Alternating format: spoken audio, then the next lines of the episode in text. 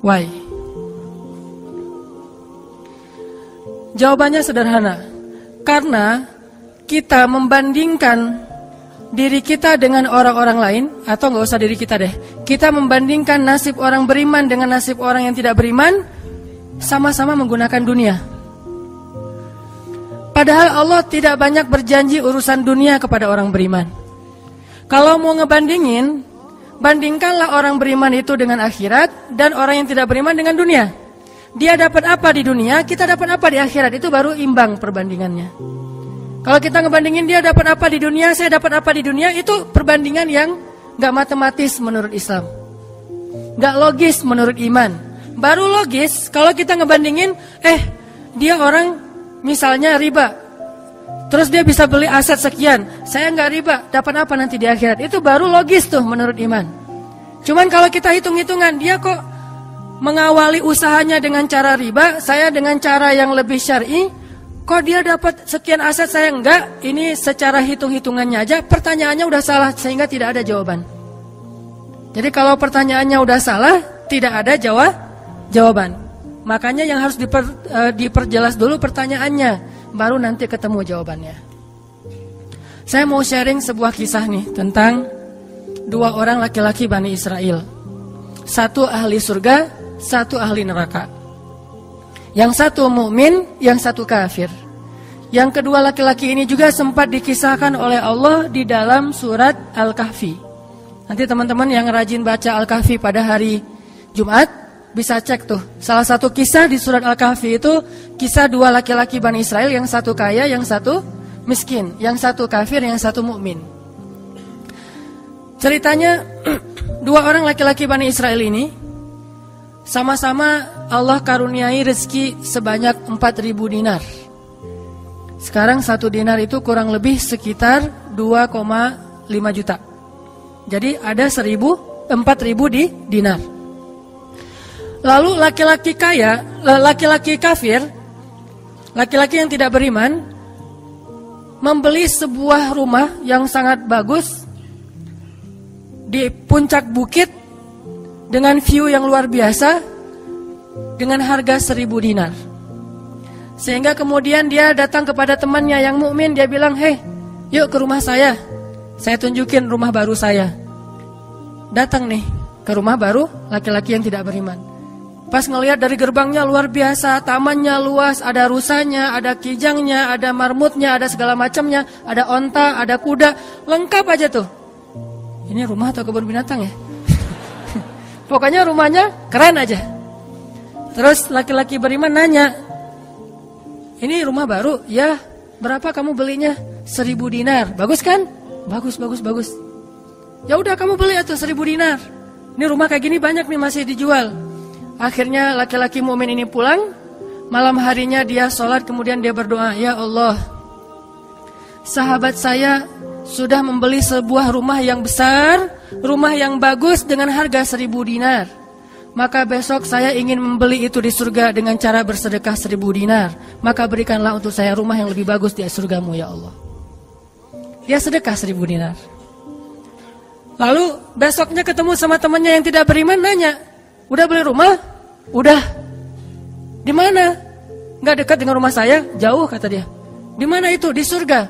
"Hah? Caranya gimana?" "Sedekah." "Wah, kamu mah orangnya fanatik lah, istilahnya sok soleh lah, apalah segala macam, Pak Haji." Diledekin aja tuh. Diledek, diledekin. Ah, taulah yang udah hijrah kan gitu ya, suka ada istilah-istilah ngeledekin. Ya udah hijrah, anak masjid, apa istilah-istilahnya. Diledekin gara-gara dia bersedekah seribu dinar. Sebagai ganti temannya yang membeli seribu dinar itu bisa beli rumah yang besar. Diledekin terus. Setelah berlalu sekian lama, kemudian laki-laki yang pertama ini, yang tadi tidak beriman, nikah. Istrinya tuh cantiknya luar biasa. Usianya A B G, cantik. Setelah selesai dia lamar, nikah, pas hari pernikahan ngundang temannya yang beriman, "Eh datang ya ke acara pernikahan saya." Acaranya tuh weddingnya itu ada I O-nya, I O terkenal, paling terkenal di situ, I O Bani Israel. Paling. Jadi wedding apa bukan I O ya, wedding organizer-nya Bani Israel. Kan orang Bani Israel mah, orang Yahudi ini kalau bikin acara tuh luar biasa ya. Kayak mereka bikin Tomorrowland segala macam kan. Jadi bikinlah wedding, organizer ini bikin acara wedding yang luar biasa, menghabiskan berapa? Kalau sekarang mungkin di T V T V itu suka diumumin biaya weddingnya itu berapa miliar kan suka gitu tuh. Nah, dia ngumumin. Atau kalau enggak dia umumin pun orang-orang bilang, tahu enggak itu acaranya habis berapa? Seribu dinar. Habis seribu dinar. Dia nanya, ini emang habis seribu dinar? Ya, maharnya seribu dinar. Mahar si cewek can, cantik. Cewek paling cantik di kota itu aja. Tidak ada lagi cowok kecuali pernah suka sama tuh cewek. Tapi dia dapat gara-gara punya uang seribu dinar. Saya pernah goyang sama istri saya, nanti kalau anak kita nikah, maharnya enggak usah mahal-mahal. dua miliar aja. satu miliar buat dia, satu miliar buat bapaknya. Nah, seribu dinar. Udah gitu dia pulang nih orang beriman. Malamnya dia tahajud, dia berdoa kepada Allah, ya Allah, teman saya udah nikah, nah saya mau masih gini aja. Tuh ya, ini, ini pedoman buat teman-teman ya. Kalau ada yang ngasih kartu undangan, tanya maharnya berapa?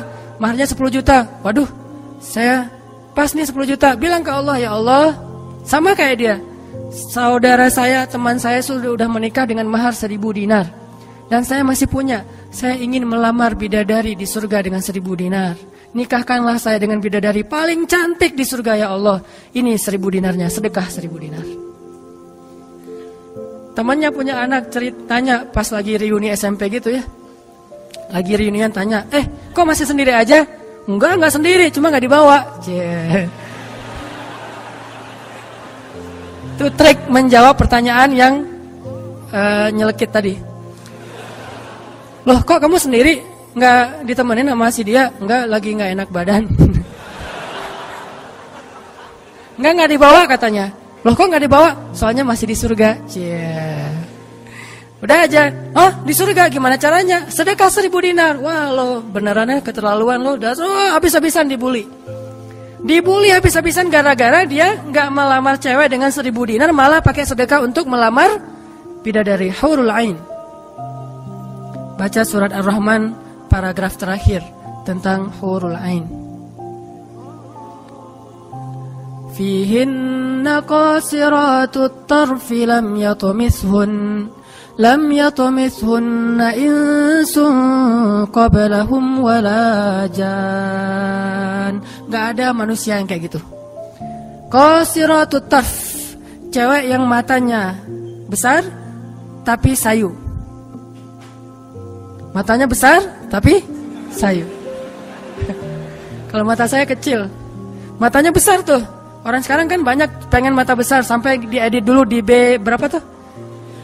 Aplikasi teh, ah itu, di fotoras lah, apalah, diedit supaya matanya disobek dikit bagian ininya jadi besar gitu ya. Dikasih eyeshadow, dikasih apa segala macam supaya matanya besar. Kenapa? Mata besar itu simbol dari kecantik, kecantikan. Makanya bidadari itu bahasa Arabnya hurul ain, yang matanya besar. Lam yatumithunna insun qablahum wala jan. Belum pernah disentuh. Disentuh doang loh ya, bukan yang lain. Cuma disentuh aja, belum pernah oleh manusia dan jin. Murni, asli, original. Belum pernah dilihat oleh siapapun, benar-benar tersimpan. Kannahunnal yaqut wal marjan, seolah-olah mereka itu adalah yaqut wal marjan, mutiara yang wangi. Udah mutiara wangi pula. Yaqut wal marjan. Bukan Yakult yang diminum sehari, itu ya. Yakult beneran. Ditambah lagi nanti di ayat yang lain, fihinna khairatun hisan. Perempuan yang khairat. Khairat itu artinya banyak anak. Subur. Dan di surga itu orang berkeluarga dan beranak pinak.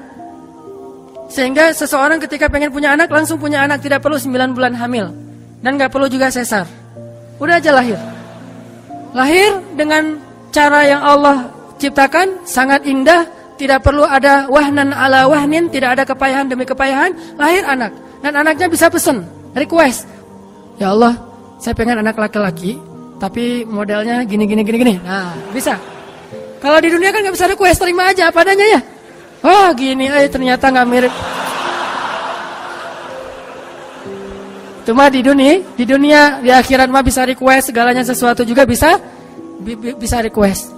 Udah aja kayak gitu, hurul a'in. Sehingga dia tahu gimana pun cewek ini cantik, tidak pernah bisa mengalahkan satu hurul a'in. Seandainya jemari hurul a'in, jari kelingking doang dikeluarin dari surga ke dunia, maka cahaya matahari akan tertutup oleh cahaya jari kelingkingnya hurul a'in. Kalau hurul a'in sempat keluar dari surga, jatuh ke bumi, kau bidadari jatuh dari langit gitu kan ya. Nah, jatuh tuh ke bumi beneran. Maka nafasnya, satu kali dia bernafas, semua manusia akan mati karena tergila-gila kepada dia. Harumnya nafas hurul a'in. Gak usah dibayangin, ntar makin gak bisa tidur. Sekedar ilustrasi doang nih. Akhirnya dia lamar tuh hurul a'in dengan sedekah seribu dinar. Udah aja sih kayak gitu. Dan dia merasa, alhamdulillah saya lebih beruntung dari dia. Saya lebih beruntung dari dia. Gitu matematika mukmin. Baru setelah beberapa tahun, teman yang pertama tadi yang tidak beriman beli kebun. Kebun yang sangat luas. Lalu ngajak lagi teman yang beriman, eh yuk ke kebun saya. Ah kamu udah punya kebun? Udah, datang aja. Kamu tahu gak nih kebun yang saya beli berapa? dua ribu dinar. Kebun kurma yang sangat luas, yang di dalamnya ada mata airnya sendiri, yang tidak seolah-olah tidak ada batas ketika kita memandangnya. Terus sepanjang mata memandang. Kebun kurma yang rindang, dua ribu dinar. Lalu laki-laki ini pulang lagi, ya Allah, izinkan saya membeli kebun-kebun surgamu dengan dua ribu dinar, karena saudara saya itu udah membeli kebun di dunia. Sedekah lagi dua ribu dinar. Terus kayak gitu sampai mereka tua. Yang satu meninggal dalam keadaan kaya raya tapi kafir, yang satu lagi meninggal dalam keadaan miskin tapi beriman. Siapa lebih beruntung? Tergantung matematika yang dipakai. Kalau matematikanya materi duniawi, pasti orang yang pertama yang tidak beriman lebih beruntung. Bisa menikmati dunia habis-habisan sampai hari tuanya. Tapi kalau matematikanya matematika mukmin, Rabbani, maka pasti yang kedua lebih beruntung dari yang pertama. Nanti setelah mereka meninggal, ini ceritanya panjang sekali dan kemudian jadi e, salah satu tafsir dari Al-Qur'an Surat As-Saffat yang nanti kita baca. Di akhirat, kalau teman-teman tahu, kalau kita baca tafsir itu ternyata ya, di surga, surga itu punya jendela. Kayak rumah punya jendela, jendela. Cuman saya nggak tahu seperti apa bentuk jendelanya, karena surga itu kata Nabi, ma la ainun ra'at wa la uzunun sami'at. Yang nggak pernah dilihat oleh mata, yang nggak pernah didengar oleh telinga, yang nggak pernah dibayangkan oleh imajinasi manusia. Yang jelas ada jendela itu di surga. Nah, jendela ini apa? Jendela ini dipakai untuk mengintip ke neraka. Jadi nanti kalau ada kisah-kisah penduduk surga menyelamatkan orang-orang di neraka, itu lewat jendela itu. Kalau ada cerita penduduk surga dan penduduk neraka berdialog, itu lewat jendela itu. Bukan keluar dulu, sama-sama keluar, terus ada ruangan khusus dialog gitu, enggak. Atau pakai misalnya uh, Skype gitu ya, nelfon neraka pakai Skype. Tling, lagi disiksa, aduh ada yang nelfon, eh ntar dulu. Kan nggak ada yang gitu ya.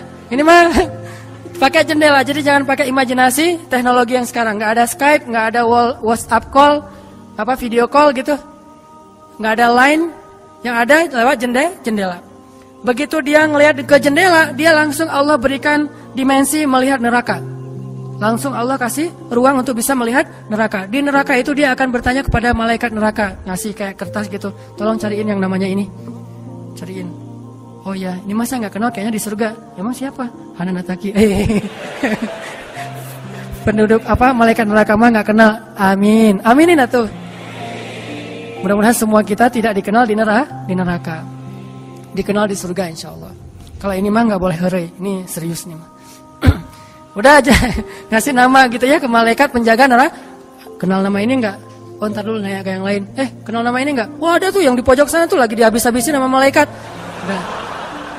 Udah malaikat yang itu bawain sini gitu. Pas dibawain ternyata itu adalah laki-laki tadi yang di dunia saling bersaing dalam e, memperkaya diri. Satu memperkaya diri di dunia ya, satu lagi memperkaya diri di akhirat. Eh bro, gimana nasib lo sekarang? Waduh, saya sekarang disiksa segala macam, dia ngaku kesalahannya. Lo, lah kamu gimana? Dulu kamu katanya beli rumah di surga, terus nikah di surga, terus beli kebun di surga, udah dapat.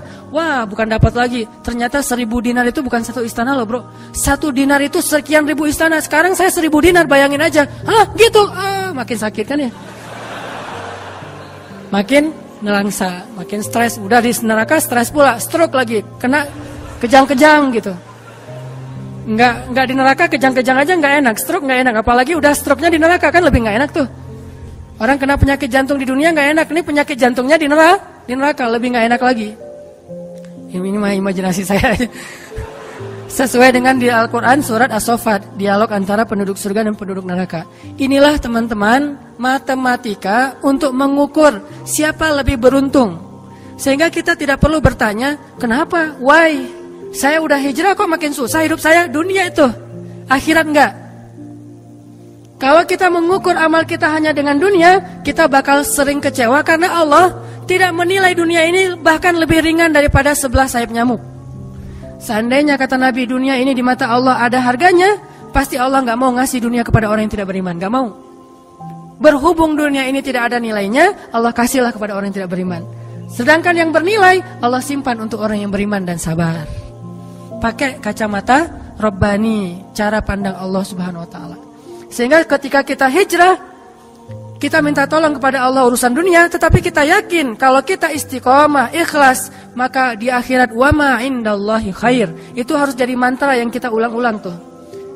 Kalau teman-teman lagi cemburu dengan dunia seseorang, bilang wa ma indallahi khair. Apa yang ada di sisi Allah lebih baik. Udah enggak jadi cemburu tuh. Saya pakai itu sebagai terapi buat diri saya sendiri. Kalau saya lagi ada rasa kayak uh, kepengen apa yang orang punya, ada rasa iri, ada rasa cemburu, ada rasa kayak apa merasa orang lain lebih beruntung dari kita, saya selalu pakai mantra wa ma indallahi khair, wa ma indallahi khair, wa ma indallahi khair. Sehingga hilanglah rasa cemburu itu. Apa yang ada di sisi Allah lebih baik, apa yang ada di sisi Allah lebih baik, apa yang ada di sisi Allah lebih.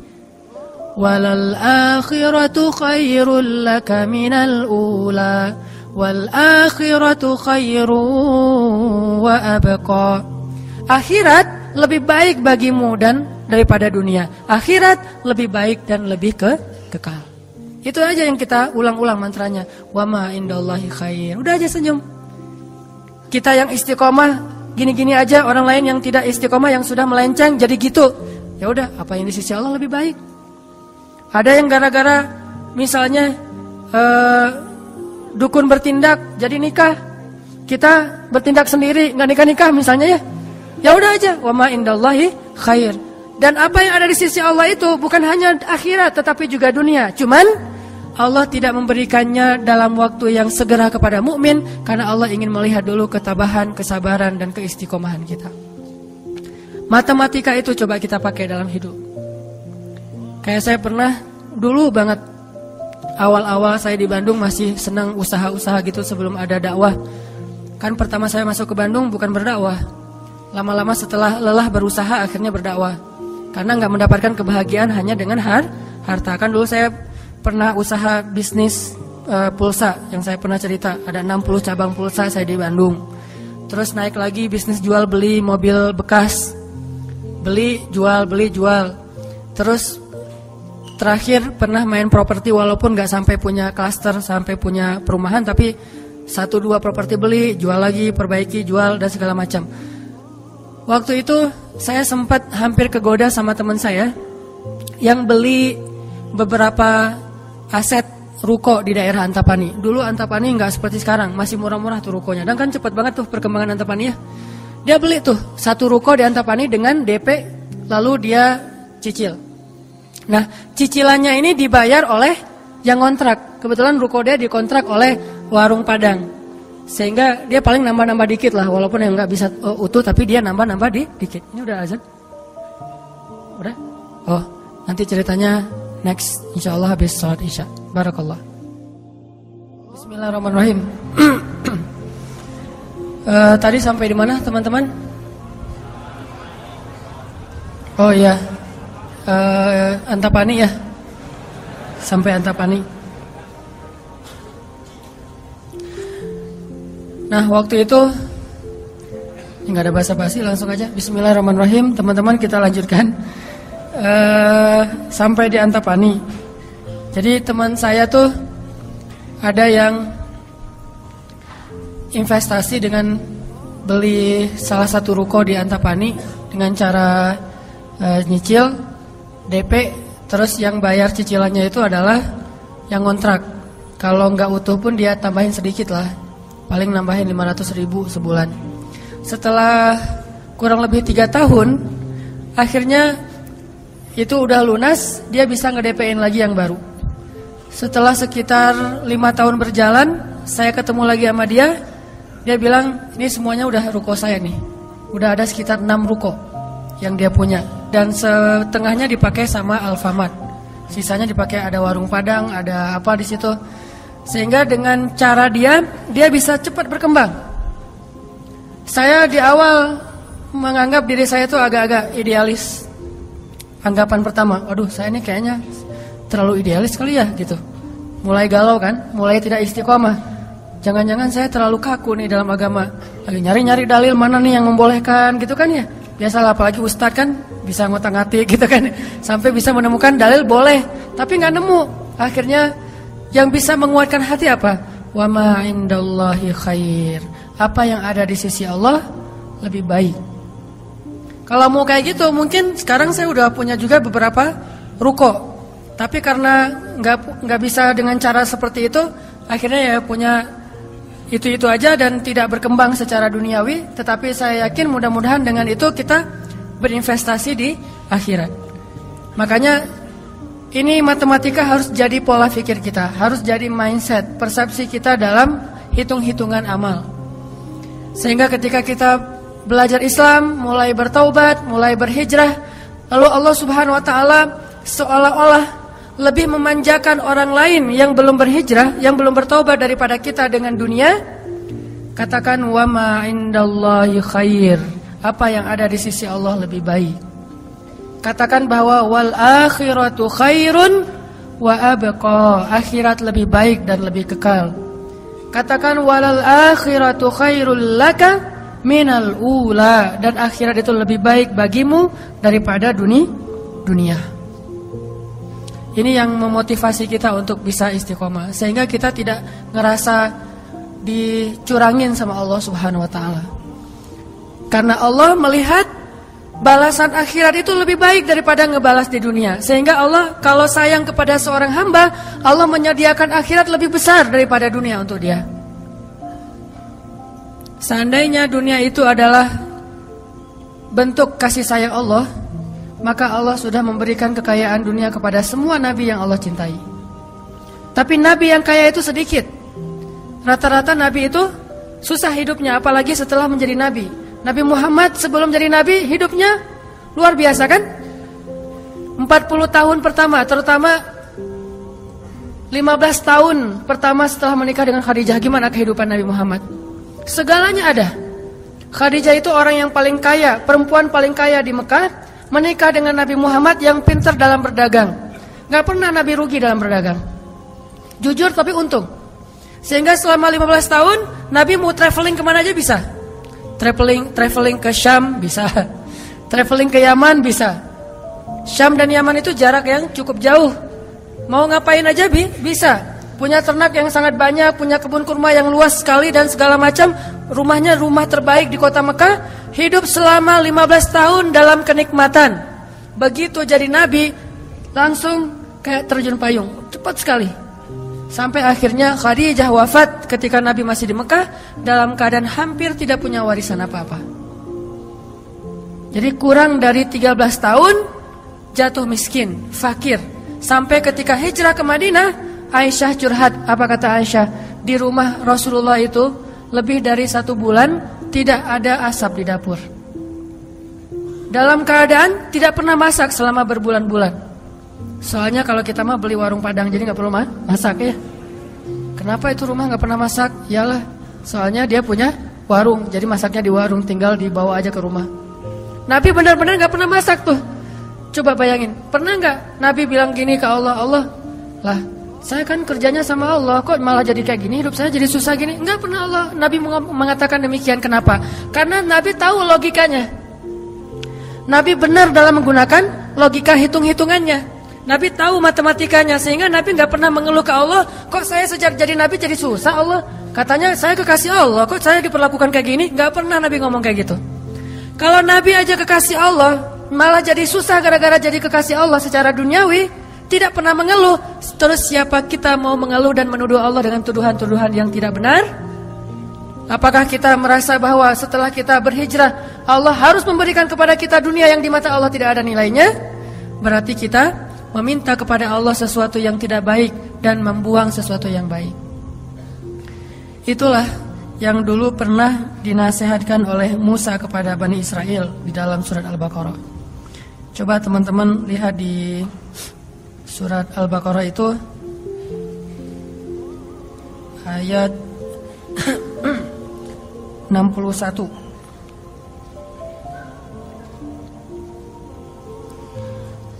A'udzu billahi minasy syaithanir rajim. Wa idh qultum ya Musa lan nasbira ala ta'amin wahid فادع لنا ربك يخرج لنا مما تنبت الأرض مما تنبت الأرض من بقلها وقثائها وقثائها وفومها وعدسها وبصلها. Apa yang terjadi ketika orang-orang Bani Israel hijrah ke Palestina? Lalu mereka mengeluh di Palestina karena setelah mereka hijrah hidup mereka tidak menjadi lebih baik secara duniawi. Perasaan kata Bani Israel, sama aja deh. Sejak kita hijrah, sejak kita masuk agama Yahudi, sejak engkau datang Musa, sawaun alaina, nasib kami sama aja nih. Sebelum kamu datang dan setelah kamu datang, nasib kami tetap aja susah wahai Musa. Ini logika Bani Israel. Makanya banyak Bani Israel itu yang kufur kepada Allah karena pakai logika ini. Logika dua tambah dua, empat. Itu logika Bani Israel. Kalau dalam urusan aga, agama. Beda kalau dalam urusan matematika. Jangan bilang, dek, dua tambah dua berapa? empat. Bani Israel. Jangan. Itu mah matematik, matematika. Kalau dalam urusan agama, itu logika Bani Israel. Mereka selalu menghitung-hitung itu dengan logika matematika duniawi. dua tambah dua, empat. Sehingga mereka selalu mengeluh, ya Musa, sama saja nasib kami, engkau datang dan engkau tidak datang dulu. Sama-sama susah. Terus apa baiknya dengan kedatangan wahai Musa? Mereka menghitung kebaikan itu hanya dari sisi materi saja. Padahal kedatangan Musa telah mengeluarkan mereka dari perbudakan. Kalau mau dihitung lebih jujur bahal di urusan dunia. Kedua, dengan kedatangan Musa mereka akhirnya diselamatkan dari kejahatan dan kekejaman Firaun yang membunuh anak laki-laki mereka dan memperbudak anak perempuan. Apakah mereka lupa? Afala ta'qilun ya Bani Israel? Tidakkah kalian berpikir wahai Bani Israel? Ditambah lagi dengan janji Allah untuk Bani Israel. Allah bukakan langit dan bumi untuk Bani Israel. Bayangin Bani Israel lagi hijrah nih dari Palest dari Mesir ke Palestina. Di tengah jalan haus. Musa haus. Haus ngadu. Hashtag semuanya viral. Haus Bani, Bani, Bani Israel. Hashtagnya ha, haus. Akhirnya Nabi Musa berdoa kepada Allah, ya Allah beri mereka air. Keluarlah mata air satu untuk Bani Israel yang ada dua belas suku. Eh berapa? dua belas gitu? Lupa eh. Ya gitu deh. Oh ini nih. Ya dua belas. Ithnata asyara aina. dua belas suku. Pakai satu mata air. Udah gitu karena Bani Israel ini orangnya gak bisa teratur hidupnya. Suka gak bisa ngantri, gak bisa teratur, gak sabaran. Pokoknya tamak aja. Begitu keluar satu mata air, mereka ada dua belas suku, berantem. Eh ini gua duluan nih, siapa lo? Rame aja di antara Bani Israel. Israel, cuma bahasanya saya gak ngerti, Ibrani. Bukan siapa lo. Udah aja gitu, rame sesama Bani Israel. Akhirnya mereka ngeluh lagi, Musa, masa sih satu mata air? Ini rebutan nih, daripada kita nanti rame, daripada putus silaturahim, doain dong, minta dua belas mata air. Nabi Musa berdoa lagi. Akhirnya keluar dua belas mata air. Dimanja banget sama Allah.